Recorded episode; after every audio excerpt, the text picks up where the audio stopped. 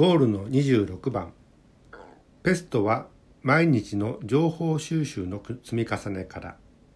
ここではですねあのペスト分析についてちょっと詳細に触れたいなと思っています。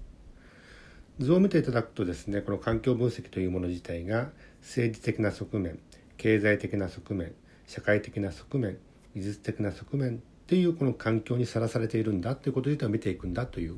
4つの分野の置き方を示しています。これ最初にすべき分析の方法になってきますよね。でこれについて、政治的な側面においてはですねあの事業を支えている法制度とその改正や改革の動向と言っています。例えば今このコロナ渦中っていうものにおいてですね何か変わってきた法制度があるかな例えばうんとオンライン診療っていうもの自体が、ま、解禁になりました。まあ、解禁になったってもう数年前からね条件付きでオンライン診療ができていたんですがもう今もう全面解禁状態ですね。オンライン診療。つまりクリニックとか病院に行かないでもオンラインで診察を受けでその治療をま施してくれる。で、まあまあ、特にま薬とかいうもの自体の処方をしてくれるってことになってくるわけですよね。でこういうもの自体が、まあ、いわゆる急に変わってきた、まあ、法制度がちょっと変わったことによってでこのオンライン診療に伴ってですね実は薬が処方された後の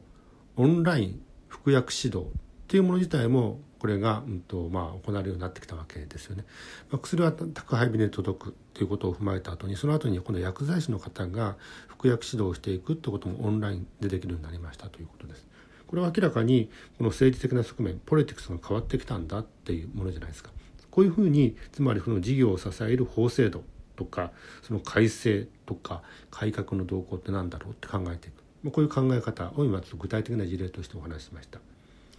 で次にこの経済的な側面エコノミーについてですがここには事業の市場規模とか市場構造とか業界団体の動向って書いてあります。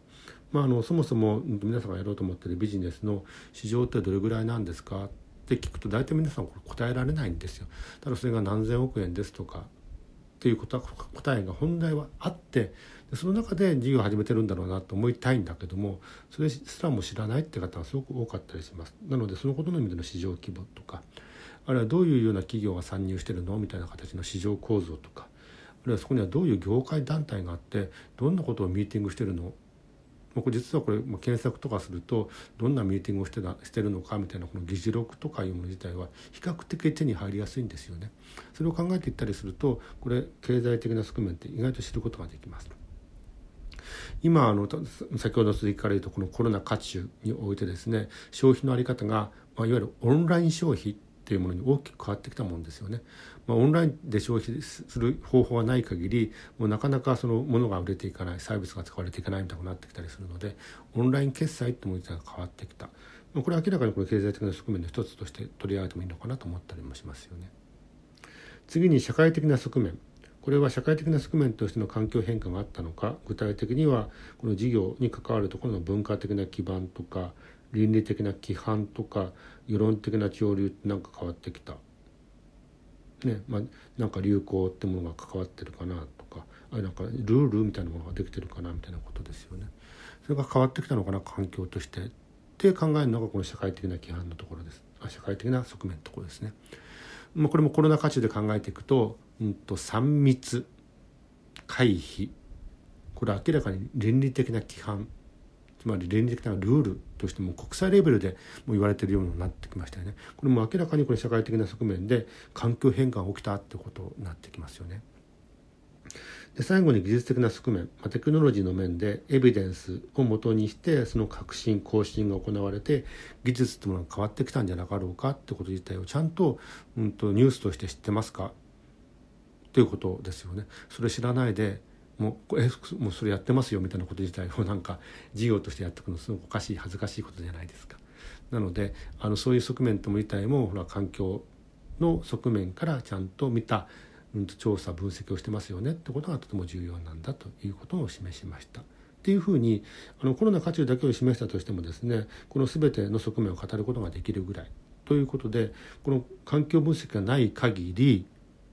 やっぱりこのコロナ渦中におけるですね事業なんか作れるわけないわけですよね。ということでこのこの客観的なこの環境分析がとても重要なんだということをこの図で示しました。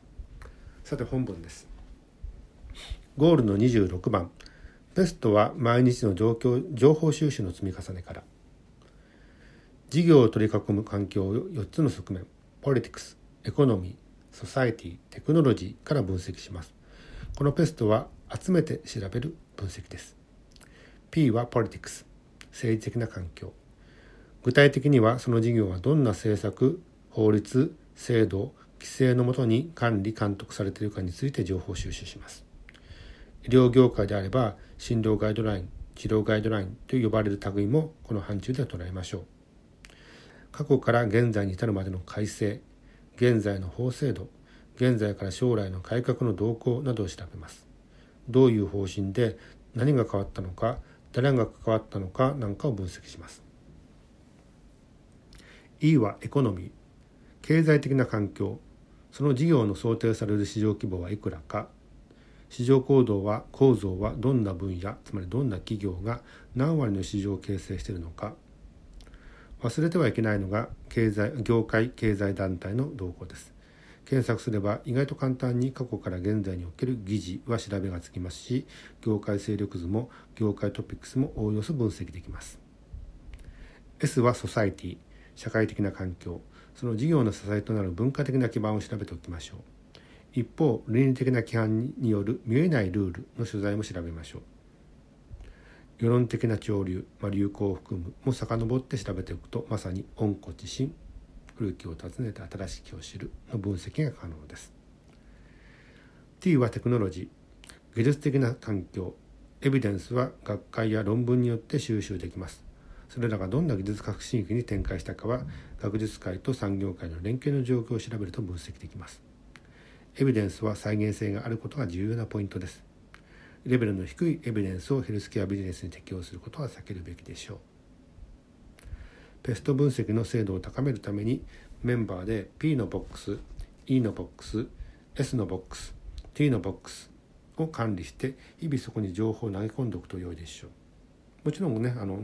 ちゃんとした引き出しっていう意味もあるかもしれないけど、うんと、デジタル環境下における引き出しボックスっていう中に入れといてねみたいなことでもいいわけです。でそういうもの自体をしっかりやっておくこと、まあ、これがとてもこのペスト分析の中では重要になってくるというお話でした。